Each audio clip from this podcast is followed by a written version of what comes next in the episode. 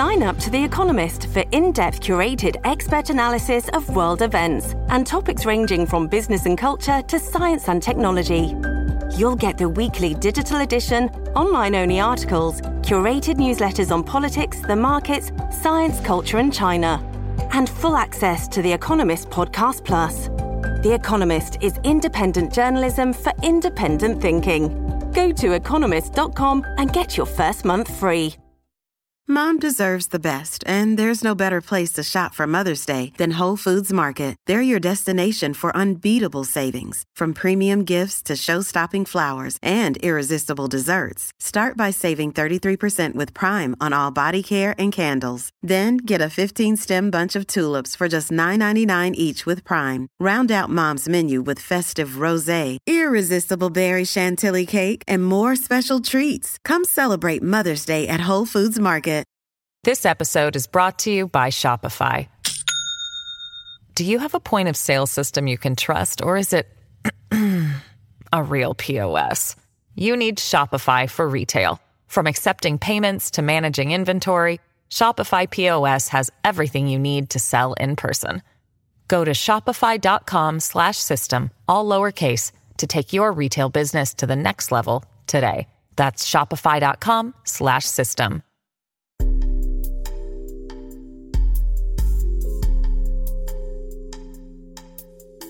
Welcome back to New Books and Gender Studies. I am the co-host of the channel, Lillian Barger. Today my conversation is with Eileen Hunt Botting, co-editor with Sandrine Berges and Alan Coffee of the anthology The Wollstonecraftian Mind, published by Routledge. Botting is professor of political science at the University of Notre Dame. The collection presents 39 essays from distinguished scholars in philosophy, religion, literature, intellectual history, and other fields who consider the work of the 18th century British philosopher Mary Wollstonecraft. A political and moral thinker and a forerunner to modern feminism, she has now received attention on par with the wide breadth of her ideas. The collection gives a reader insight into her life, major works of philosophy and novels, debates with Edmund Burke and Rousseau, and her enduring legacy. She commented on religion, liberalism, republicanism, moral virtue, education, women's place in society, and much more.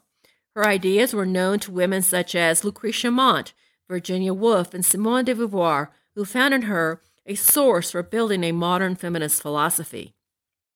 Timely and fruitful, The Wollstonecraftian Mind provides a broad survey of an erudite thinker and a source for understanding the politics of the modern era. Here is my conversation with Eileen Hunt Botting. Now, let me introduce you to my guest, Eileen Hunt Botting. Hello, Eileen. Hello. How are you doing, Lillian? Good. Welcome to the show. Thank you for sharing your thoughts with our audience. Tell us a little bit about yourself, your background, and how you became interested in Wollstonecraft. Thank you. I'm very honored to be on the Gender Podcast. My interest in Mary Wollstonecraft began when I was a student at the University of Cambridge. In 1993 to 1995, I studied philosophy there, and one of my teachers was Silvana Tomaselli, who at that time was beginning her edition of A Vindication of the Rights of Men and A Vindication of the Rights of Woman by Mary Wollstonecraft. Quentin Skinner had commissioned this edition for his Cambridge Texts in the History of Political Thought series, which is quite important and influential in my field, political theory and the history of political thought. And that fall of 1994, Silvana gave a series of lectures on Mary Wollstonecraft. And so I had a rather unusual opportunity as a young scholar, which was to study Wollstonecraft intensively in her context for about 3 months. And that's an unusual opportunity in higher education.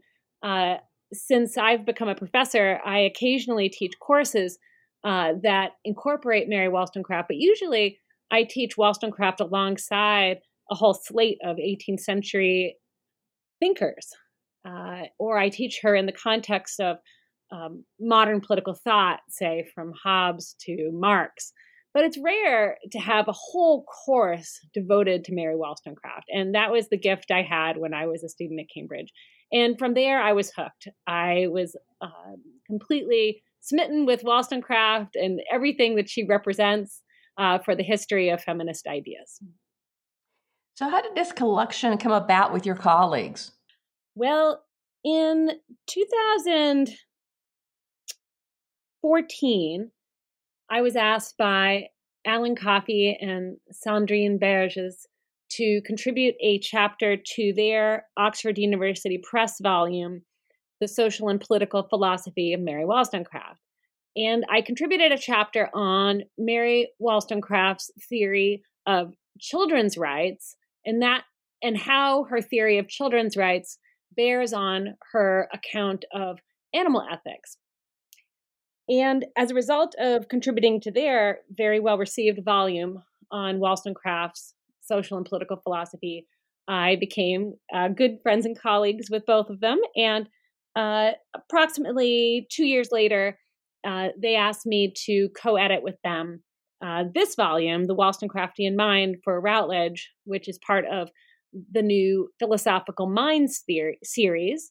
And we were very excited to be asked to edit this volume for Routledge because the Philosophical Minds series places Wollstonecraft exactly where she belongs in the canon of the history of philosophy, which is between Rousseau and Kant.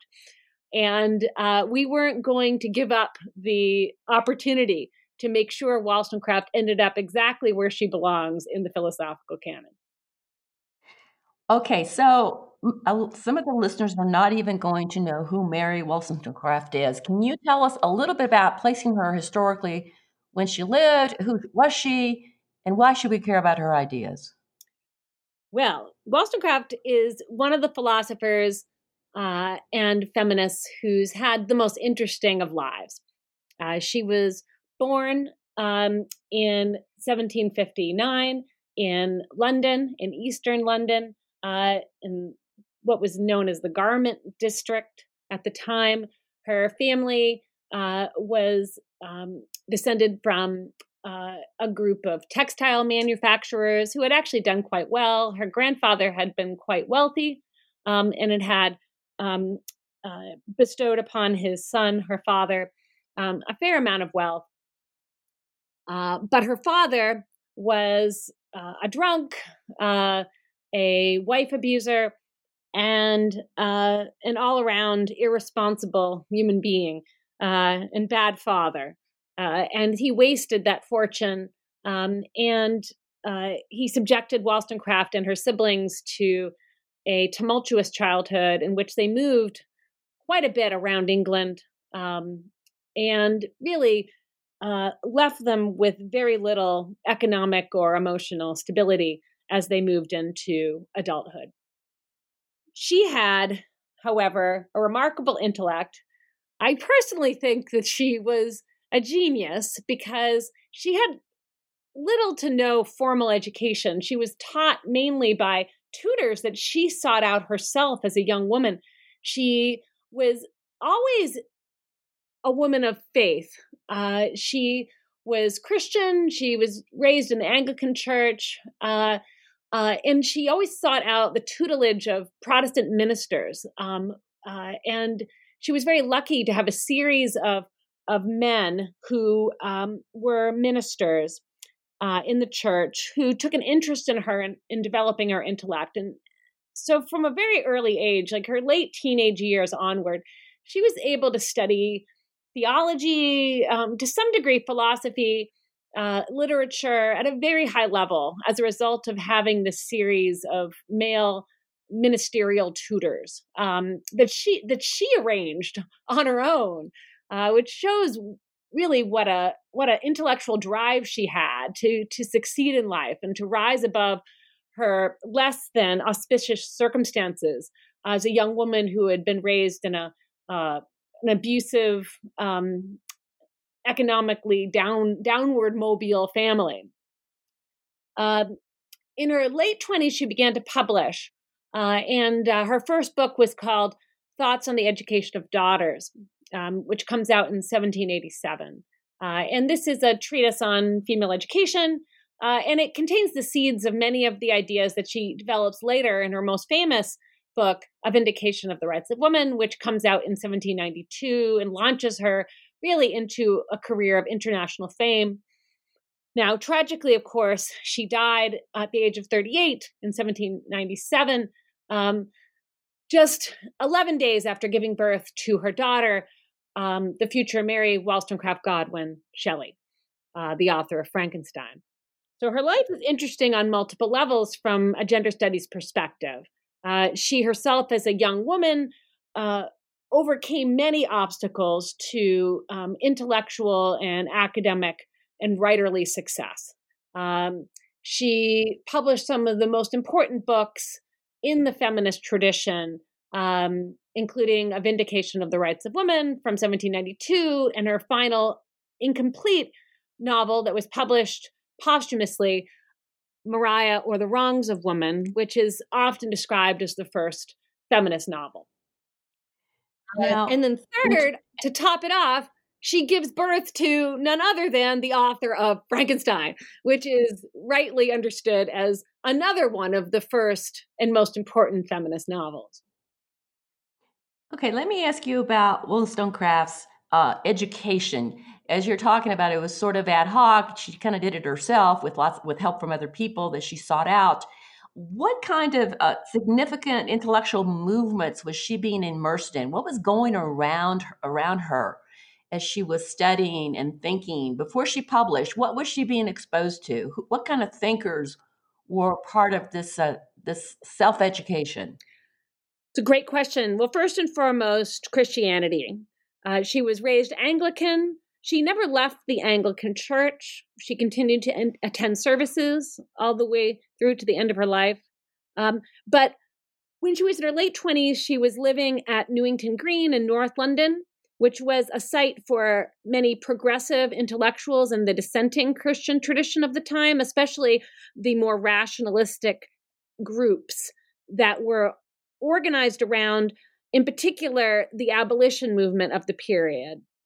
And her theological mentor there was the minister Richard Price, who's also one of the world's leading mathematicians of the period and a very famous political theorist who was castigated by Edmund Burke in the Reflections on the Revolution in France in 1790 for supporting the French Revolution. And Wollstonecraft benefited tremendously from the mentorship of Richard Price. That is perhaps the single most important intellectual and theological influence on her mind as a young woman. Beyond that, she loved literature. And two of the literary figures that she three of the literary figures that she immersed herself in during this time period are John Milton, especially his Paradise Lost, the works of Shakespeare, and thirdly, Jean-Jacques Rousseau, especially his novels Emile or On Education and Julie or The New Eloise. So of her major works, I wanted to know, we know A Vindication of Rights of Women. Lots of people know about that work. What works have been neglected? Well, the first work, Thoughts on the Education of Daughters, is one that is usually only mentioned because it was her first.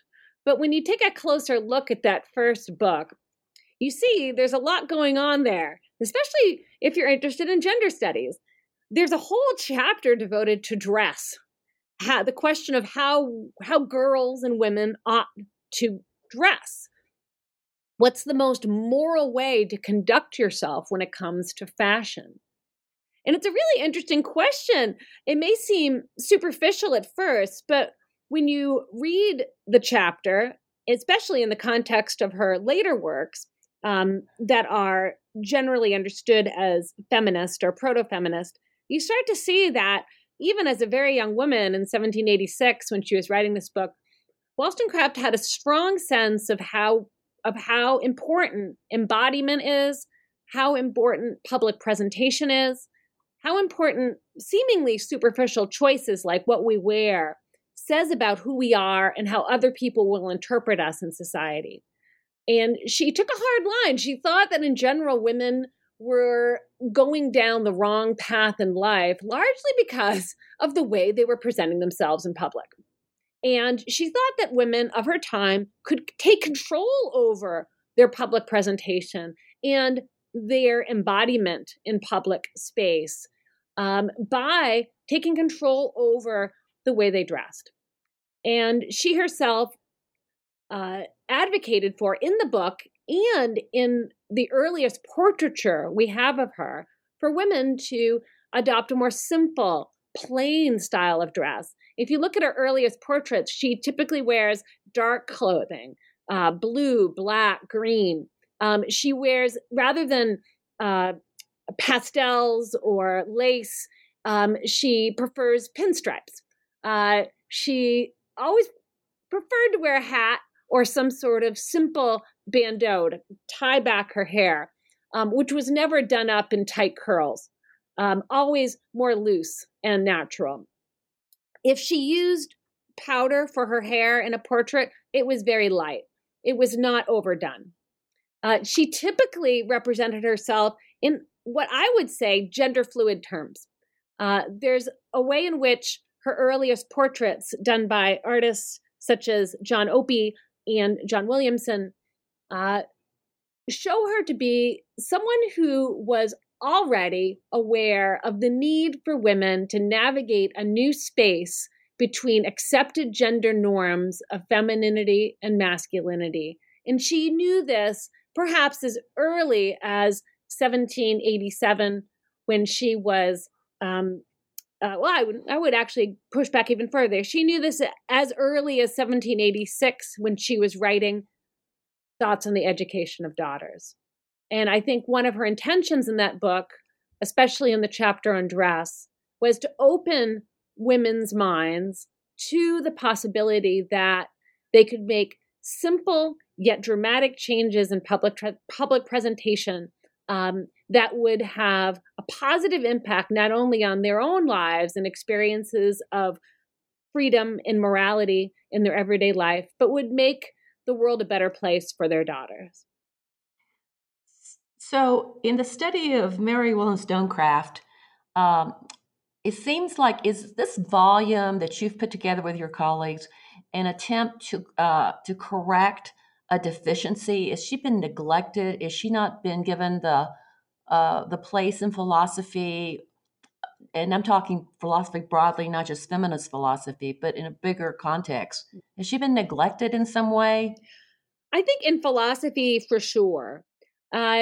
Like I mentioned earlier, the way I became exposed to Mary Wollstonecraft in any rigorous sense was in a philosophy course. But in some sense, that was serendipity, because Silvana Tomaselli is a very unique kind of philosopher. She's a philosopher who also studies the history of political thought, who's deeply interested in literature, and she brought a broadly interdisciplinary and humanistic approach to the study of Mary Wollstonecraft. And that's unusual. It was certainly unusual 25 years ago. It's still unusual now to some degree. We believe this volume in its interdisciplinary approach to the study of Mary Wollstonecraft within the philosophical canon sets up a new methodological model for how we ought to be placing Wollstonecraft within philosophy going forward. And if I might just give you an overview of the book and how it's structured, we have it structured in 5 parts. The first part looks at the background behind Mary Wollstonecraft's ideas. And so the purpose of this section is to show that prior to Wollstonecraft, there was a lot of important philosophical groundwork to be kind of laid out before she could have even begun to write a book like A Vindication of the Rights of Woman. So we begin with a chapter by Karen Green on the defense of women, which is also known in the scholarship as the Querelle des Femmes, a debate on women and the equality of the sexes, which had been going back in European philosophy to France in the early 1400s, when Christine de Pizan wrote books such as The Book of the City of Ladies. So Karen sets out an account of how, in philosophy, there had been a debate about the equality of the sexes going back to roughly 1400. But this debate was constrained within court societies, convents, and among those people lucky enough to have the education and the privilege to debate such lofty ideas, which were not the focus of philosophical work. And so there was this earlier tradition of engaging the question of women's relationship to men and women's equality with men, especially when it came to the intellect. But it was one that was quite rarefied and marginalized within the canon of philosophy. And don't you have to have, you have to have certain events, like you've got to have the Enlightenment and the idea that man, the male, has rights before women could even begin to claim rights for themselves. It was, no, people didn't think in terms of rights in the medieval period, for instance. For sure. You know, there are very few examples of philosophers in the medieval and Renaissance, and even the earliest part of the early modern era, who really applied the concept of rights at all to women. I've written a little bit about this in my book, Wollstonecraft Mill and Women's Human Rights. And I find a few examples of philosophers. You can find a little bit in Ockham, even more in Suarez, but they're quite brief applications of the idea of rights to women, and usually it's in hypothetical scenarios related to Adam and Eve and the question of whether Adam and Eve or their descendants had rights to property in the state of nature, so to speak, that they experienced after they were expelled from Eden. And so when you see these medieval and Renaissance and very early modern discussions of rights in relation to women, they're highly abstract. They're not very political, and they tend to be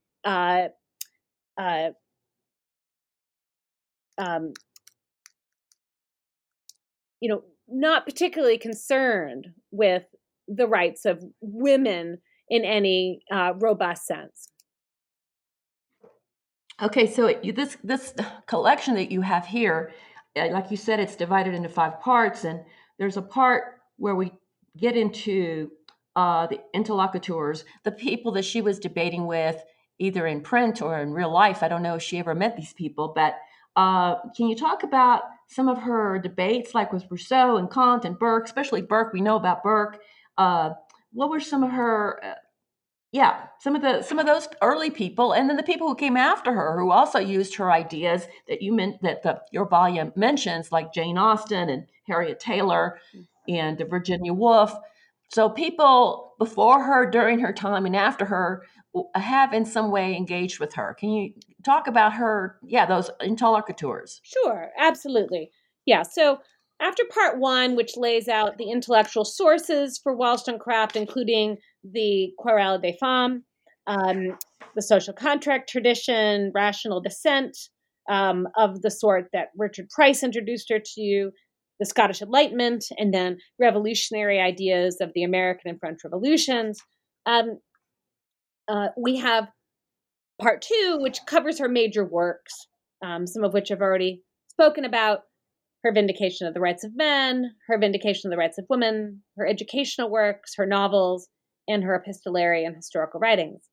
Then we turn to the question of her engagement with other philosophers and how other philosophers engage with her. And in part three, we have a long list of her interlocutors. And by interlocutors, we mean those philosophers that she engaged with while she was alive. And those include Rousseau and Kant and Burke and Macaulay and her second husband, William Godwin. And those thinkers, writers, philosophers who engaged with her philosophy after she died. And those include Jane Austen, Lucretia Mott, Harriet Taylor, John Stuart Mill, Virginia Woolf, and Simone de Beauvoir. Now, this list was not meant to be comprehensive. It was meant to actually give people more of a sense of the milestones in the philosophical dialogues that generated Wollstonecraftian thought. So Wollstonecraft had many more interlocutors than we list here, but these we feel for the philosophical canon are the most significant. So the interlocutors that she enjoyed the most during her lifetime in philosophy were certainly Rousseau and Burke, I would say. But one thing that this book does nicely is it brings Kant into the conversation. It's been acknowledged for many decades that Wollstonecraft read Kant, especially his critique of judgment. She was well aware of his aesthetic theory, and she engaged it a bit in the notes to what would have become the sequel to A Vindication of the Rights of Woman had she lived a longer life. But there hasn't been a lot of philosophical scholarship on Wollstonecraft's reception of Kant. And so Leon Carlson did a wonderful chapter looking at the ways in which Wollstonecraft engaged with Kantian ideas, especially philosophy of history. And so I think that scholars will find that chapter of great use because it is giving us a window into Wollstonecraft as a true 18th century philosopher engaged in many of the same questions that Immanuel Kant was, including what is the nature of human progress and how should we respond to seismic political events such as the French Revolution as we're thinking about the way that politics should evolve going forward towards more Republican/democratic regime types. And finally, aesthetic questions that I think are quite pertinent for gender theory, questions of the definition of beauty, and whether beauty should be understood in, quote, feminine terms, unquote. So I find that Leanne's chapter is one of the more revolutionary in the whole book for the good work she did to recover Wollstonecraft's philosophical relationship to Kant. Now, how was she received at her time? In her time, how was she viewed? What was her reputation and her reception? Yes, thank you. That's a great question. She was reviewed quite positively from the beginning. There's been a tendency in past scholarship on Wollstonecraft's reception to, I think, overplay the negative reviews. Those of us who are academics know that it should be expected that you will receive criticism once you publish something in the public sphere. I think I read recently some writer who said that you shouldn't publish anything unless you expect to be criticized. And I agreed with that point. I think Wollstonecraft did too. I think she went into her published writing career expecting to be criticized. And I don't think she ever shied away from it. That said, if you look at the things that reviewers and critics said about her, in general, they were quite respectful of her intellect and her intellectual contributions. I recently edited for Bloomsbury Philosophy a book, Portraits of Wollstonecraft, which offers a kind of global reception history of Wollstonecraft from 1785 to the present. And I went back and I reread most of the early reviews of all of her major published works. And I looked at her reviews not only in London, where she was based, but in France, Spain, Germany, the United States, and even Jamaica. And I read those reviews, and I was struck by how positive they were overall, even if they offered slight criticisms or were maybe surprised by how confident she was as a female critic of leading philosophers such as Jean-Jacques Rousseau and Edmund Burke. Most of her reviewers left their reviews on a note of respect.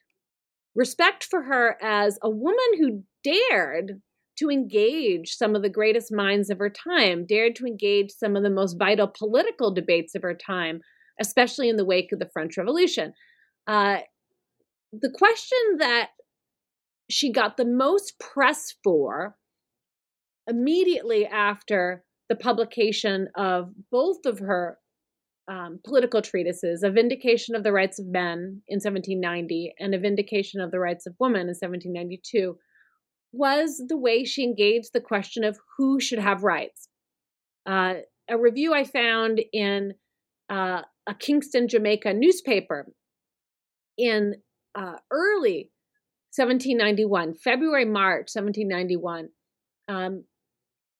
embraced her critique of Edmund Burke's Reflections on the Revolution in France, praised her for it, provided extensive quotations from her treatise, including some of the anti-slavery passages from that work, some of her clearest statements of her abolitionist principles, and published them in a widely read Caribbean newspaper just months before the Haitian Revolution.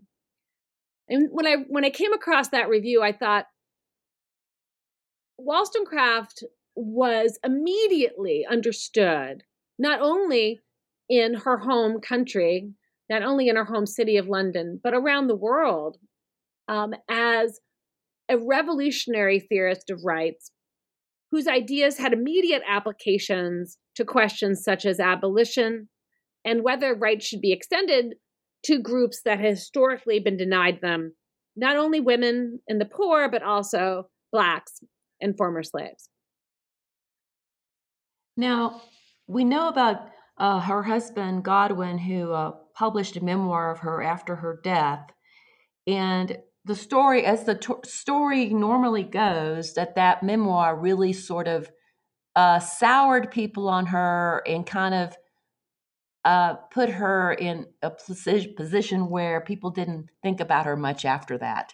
Can you talk a little bit about the impact of Godwin's memoir and was it as significant in really halting interest in her, or is that just not true? Mm-hmm. Well, this is the big question I've been working on for about 20 years now. And I can say with confidence that this is a myth that needs to be busted. The myth is that when Godwin published his memoirs, it meant the end of Mary Wollstonecraft's reception, because it certainly initiated a scandal, especially in her home city of London. London was quite a small town at that point, and especially in intellectual circles, Wollstonecraft was well known.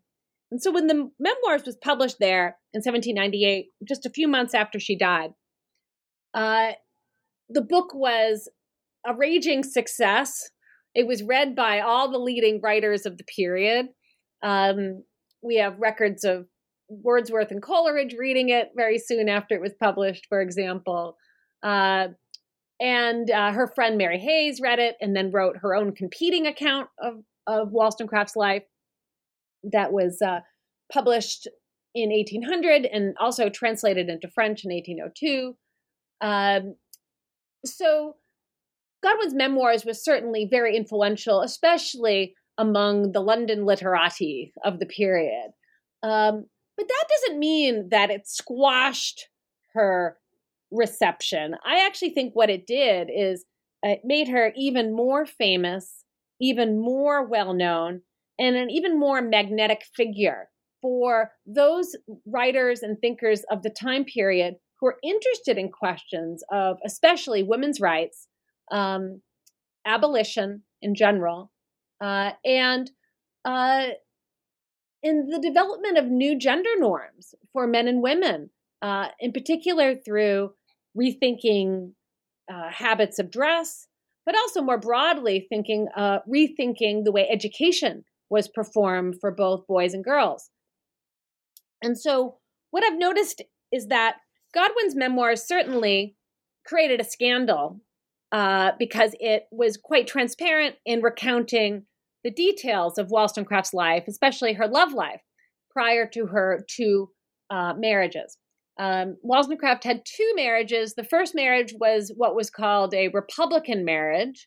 It was to the American trader and businessman Gilbert Imlay while she lived in Paris in 1793 to 95.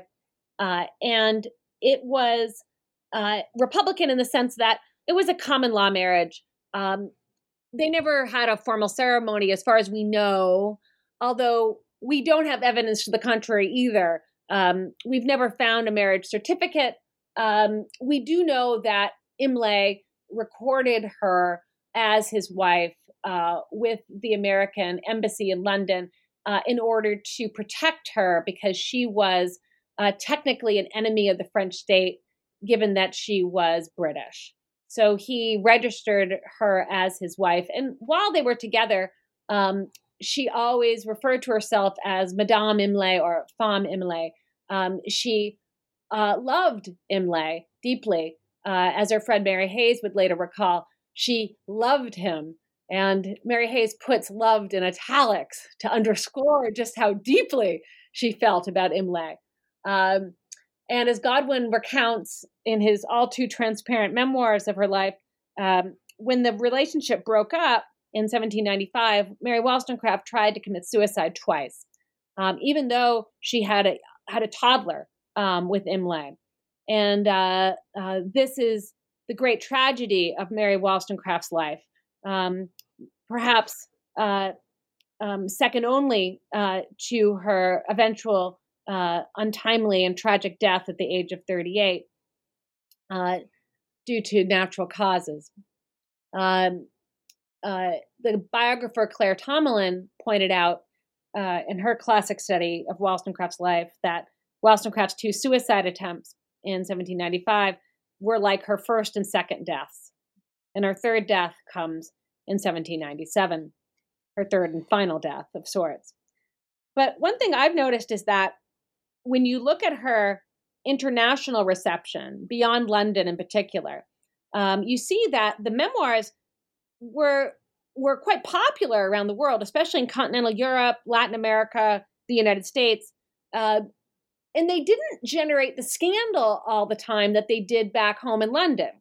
Back home in London, perhaps her former acquaintances were jealous of her success or interested in demonizing her and Godwin because of their strong support of the French Revolution. But in other parts of the world, France in particular, people just shrugged at the so-called scandalous parts of the memoirs. And in fact, in the 1802 French translation of Mary Hayes's account of Wollstonecraft's life, the French translator just points out that Wollstonecraft had,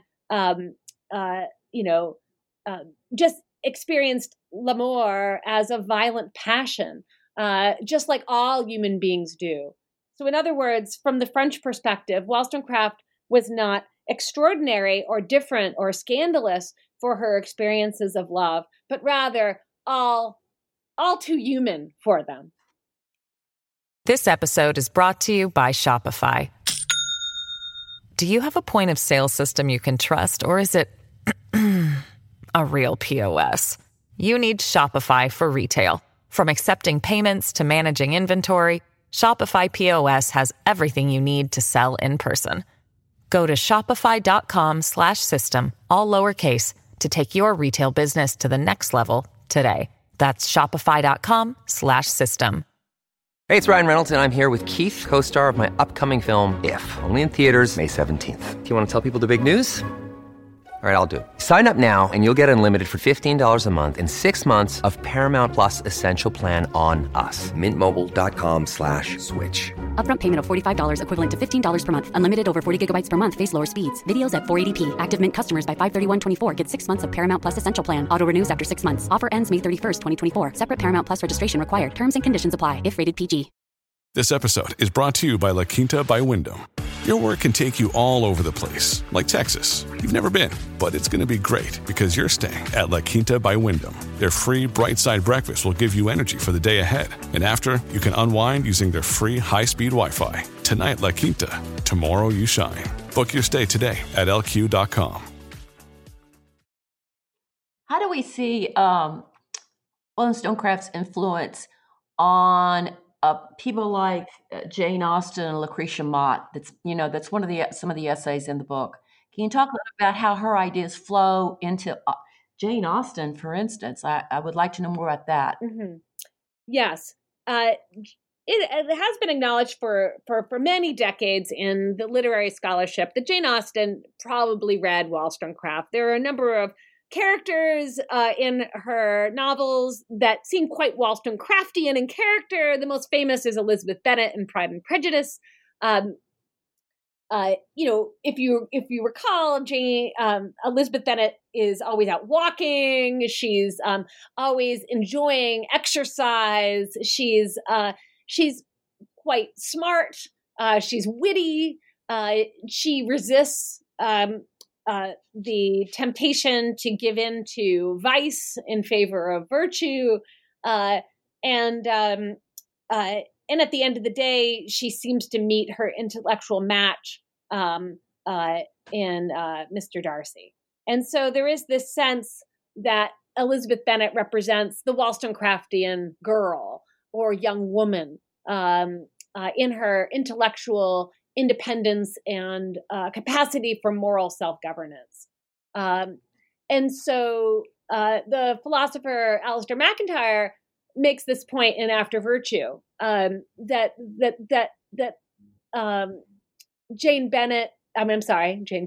Elizabeth Bennet is exemplary for her virtues. And MacIntyre compares Jane Austen with Aristotle in the way that she depicts characters like Elizabeth Bennet.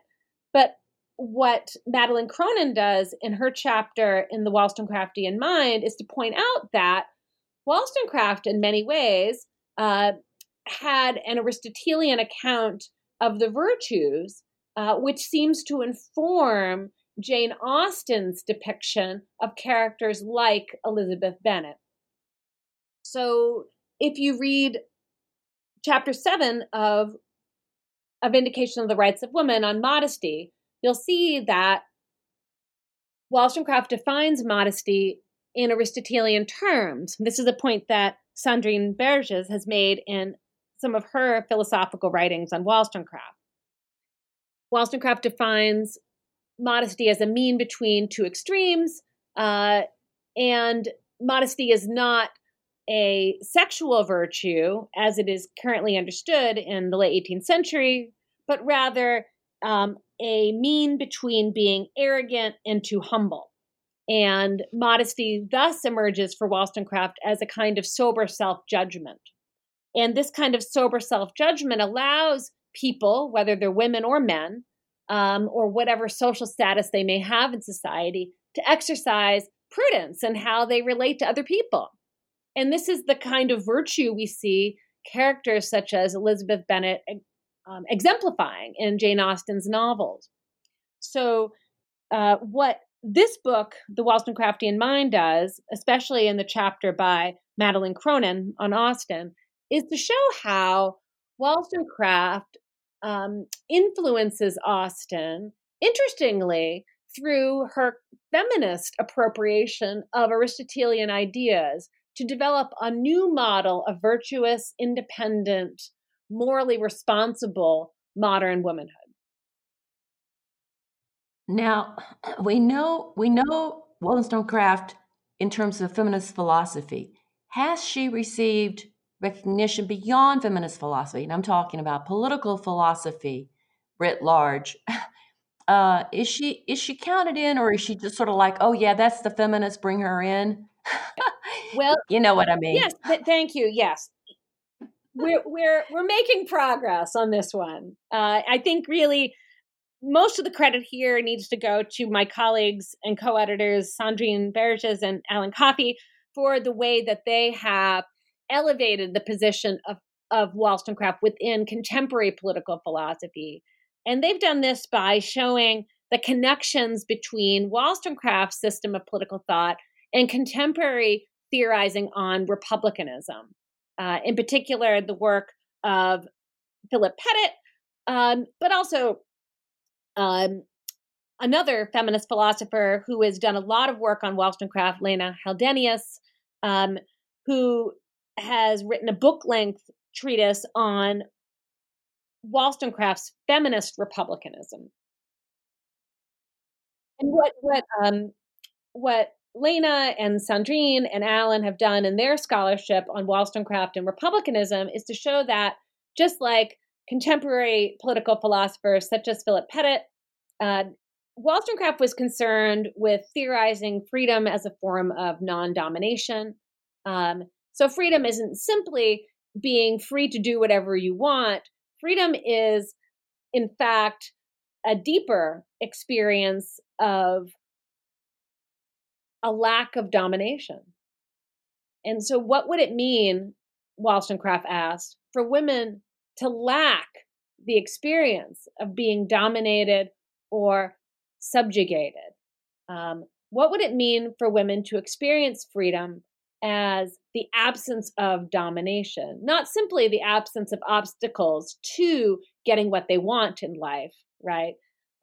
Or the granting of particular opportunities to participate in society and politics, such as the vote, but rather a deeper and richer experience of freedom, which is one in which we're not overpowered, dominated, subjugated, made to serve others, treated as mere toys and tools for male pleasure and power.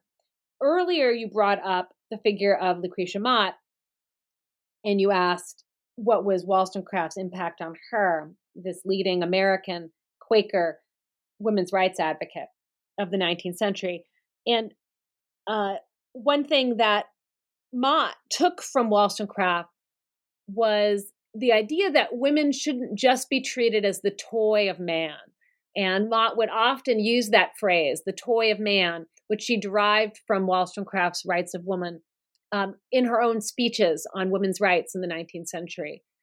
And I think in the feminist thought of Lucretia Mott and Mary Wollstonecraft, we find this concern that society and education and politics had been set up in a way up to that point so that women were just seen as mere instruments or toys to please men. And that was their only value was derived from their ability to please men. And Wollstonecraft and Mott wanted to move away from that purely instrumental view of women's value and give women equal moral status alongside man. So I think that in contemporary political philosophy, we're beginning to recover Wollstonecraft, especially for the Republican tradition, which is concerned with theorizing freedom as non-domination. But before that, we had a tradition of reading Wollstonecraft as a harbinger of liberal feminism as well. And this is an important philosophical tradition for many reasons. But in 2020, we need to be mindful of one of the most important achievements of the liberal feminist tradition, which was to give women suffrage in the United States in 1920 and in many more countries around the world in the 1920s and early 1930s. And so liberal feminism is usually understood as concerned with the equality of the sexes, vindicating the equality of the sexes, at least on a moral level, and going from a moral level to a juridical or political level. And so Wollstonecraft is widely understood as a pioneering figure in the development of equality or liberal feminism, oriented around the political realization of men's and women's equal status as civic actors. And suffrage is an important piece of that puzzle, but many other rights also come into play. And one thing that the 19th century women's rights advocates like Mott did very well was to highlight how important it was for women to have a whole slate of rights that enabled them to act as civic equals alongside men in society. In other words, the vote would never be enough. You would need a whole slate of rights alongside the vote in order to enable women to function as equals alongside men in society and politics. And so Lucretia Mott, Elizabeth Cady Stanton, Susan B. Anthony, Harriet Taylor in Britain, John Stuart Mill in Britain, advocated for a range of rights for women. Many of them were concerned with violence against women and preventing domination of women in the family and in marriage and through sex in particular. All of them spoke out against marital rape. They didn't call it marital rape, but that's what they meant.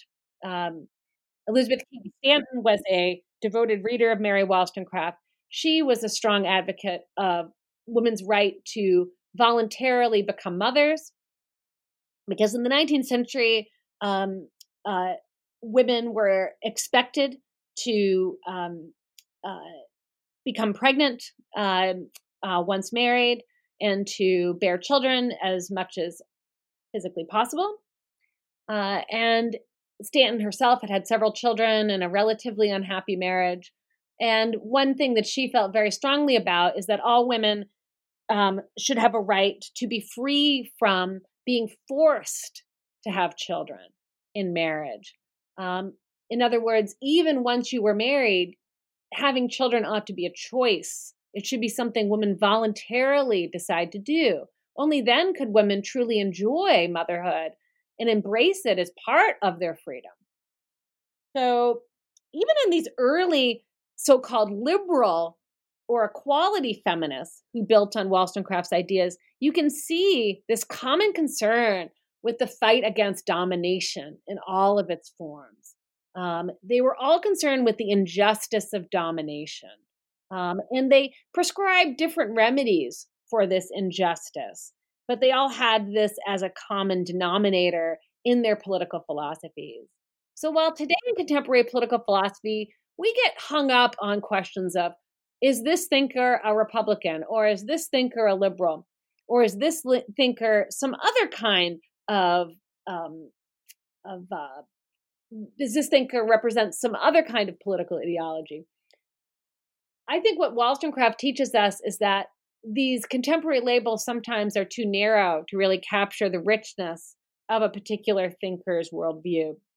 I think we can find elements of liberalism, elements of republicanism, elements of feminism in Wollstonecraft's thought, and Wollstonecraft can speak to the debates we have in contemporary political philosophy on these different topics. But to assign one label to her, I think, does the richness of her worldview a disservice.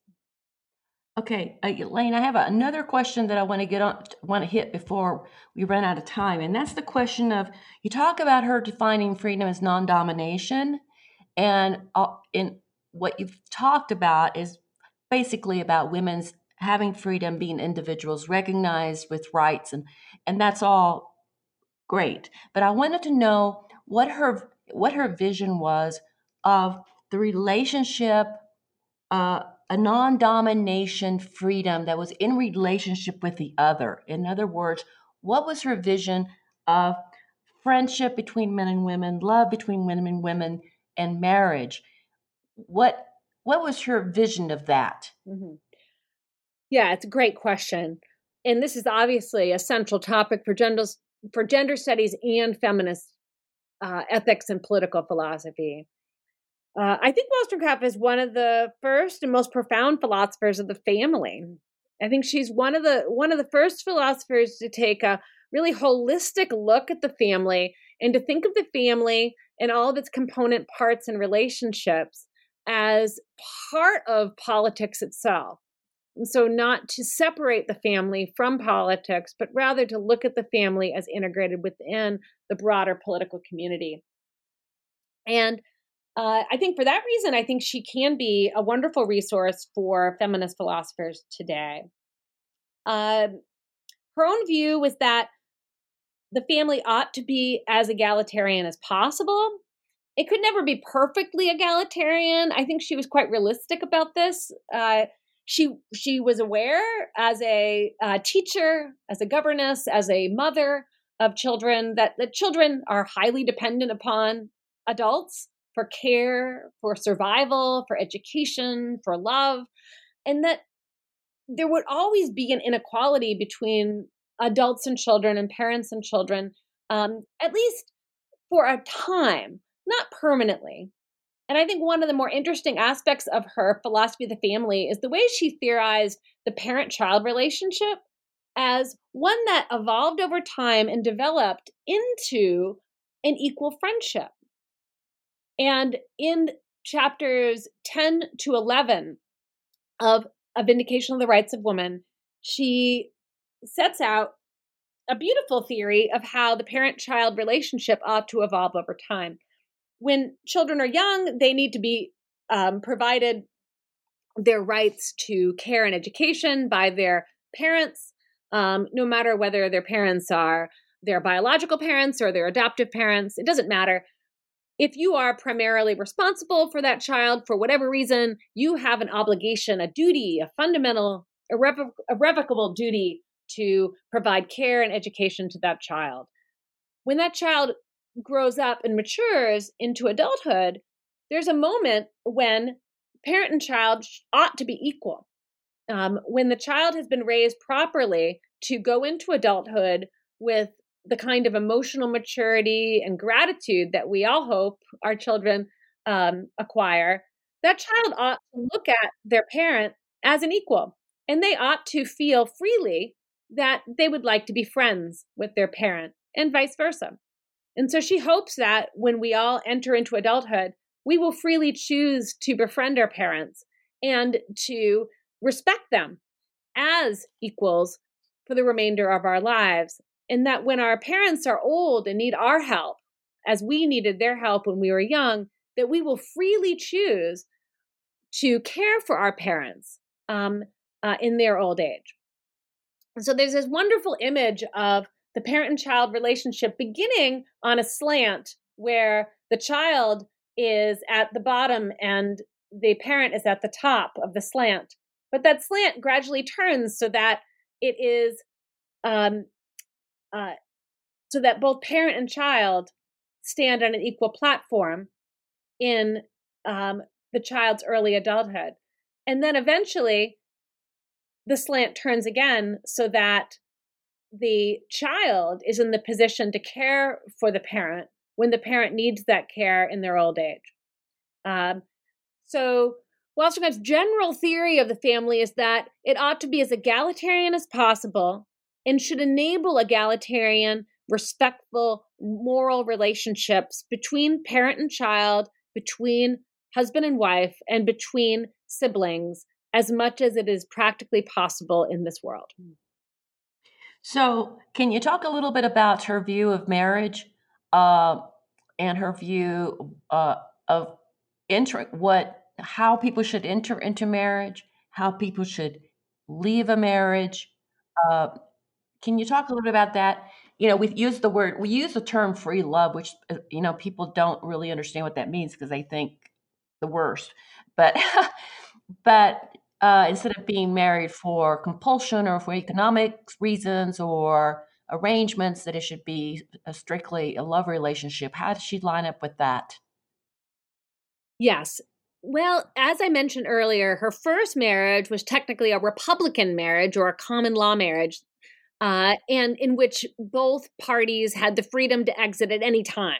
And that's what her first husband did. Imlay just left her for another woman. He fell in love with somebody else, an actress, and just left her behind.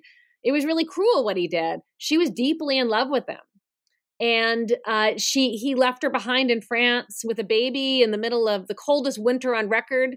She at one point thought she was going to die. It was so cold. I mean, she actually made plans for her baby to be cared for by another family. She was so convinced she would die. And that time in her life is absolutely heartbreaking because soon after that point, she attempted suicide twice as a result of feeling abandoned by her first husband.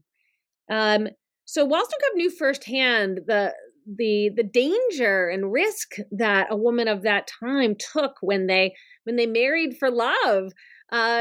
But she also knew the danger and risk women took when they didn't marry for love, when they married because the marriage was arranged, when it was arranged for primarily financial purposes, whether that was in a family from a lower class background or whether that was an aristocratic family. Marrying out of pure financial interest often led to loveless marriages that were abusive or neglectful, or just intolerable, you know. And it was very difficult in that time period for anyone to get a divorce in England. It was even difficult for people in the aristocracy to get a divorce. Although one of her closest friends, John Opie, the painter who painted her twice and painted the most famous portrait of her hanging in the National Portrait Gallery that was done just a few weeks before she died in 1797. It depicts her pregnant with Mary Shelley. John Opie had just been divorced in the year 1795, the same year that 1796. He had just been divorced in 1796, the year after Mary Wollstonecraft split with Gilbert Imlay. And I think one reason why they bonded as friends at that point in their life, and one reason why we get such a beautiful portrait of her from him in 1797, is that I think they really understood the pain of going through a divorce in that time period. It was absolutely devastating. It was still socially taboo. Whether you were a man or a woman, it was not easy. And so Wollstonecraft had quite a realistic and painful experience of the difficulties of marriage and divorce or separation. She dramatized these difficulties in her final novel that was left unfinished upon her death, Mariah or the Wrongs of Woman. And in that novel, the lead character, Mariah, tries to gain a divorce from her abusive husband, who's locked her in an insane asylum and stolen her baby from her, exercising his powers of coverture over her. And she still fails to get a formal divorce from him. She gets at best, I think, what was called a separation of bed and board. In other words, she gets permission to live apart from him, but does not get completely freed from his legal power over her. And but at the very end of the novel, she left a few endings. We don't know which ending she would have chosen had she lived and finished it. But one of the endings in the novel that she drafted was quite poignant. She has Mariah rescued from an attempted suicide by the servant Jemima, who had attended to her in the asylum. And Jemima reunites the revived Mariah with her infant daughter. And then the three of them leave the asylum together. And most feminist scholarship on the novel for many decades now has pointed out that this is in many ways, the imagining of a new feminist form of family life, one in which women take control over the family through their friendship or bond with one another over the fact that they have been oppressed in past patriarchal forms of marriage and family life. Jemima and Mariah thus represent a new kind of marriage. Some scholars have even called it a lesbian form of relationship, even though that sexual dimension is not explicitly expressed in the novel. And they model a new all-female family. And they go off with the female infant and presumably start a new life together. So I think in her last novel, we see Wollstonecraft imagining a way out of the prison or asylum of patriarchy that involves female solidarity. It involves women helping other women through their friendship, in particular, friendships built on the experience of hardship, hardship that arose through these women's experiences of the injustice of patriarchal society. Okay, we're just about out of time here, and I wanted to ask you one more question, just briefly. What did you and your colleagues hope that your book, your collection, a wonderful collection, will do? Well, we hope it'll put Wollstonecraft on the map in philosophy in particular, but we also hope that it will show that Wollstonecraft is relevant for a variety of fields. Anyone who does feminist theory, anyone who does gender studies should take a look at this book. The last two sections of the book are almost exclusively on Wollstonecraft's legacies for feminist philosophy and gender studies. In some way, shape, or form, each chapter addresses Wollstonecraft's multifarious legacies for theories of gender, feminism, and conceptions of womanhood from her time to ours. Well, thank you so much, Eileen. And thank you to our listeners. We're tuning in to another edition of New Books and Gender Studies. This is your host, Lillian Barger.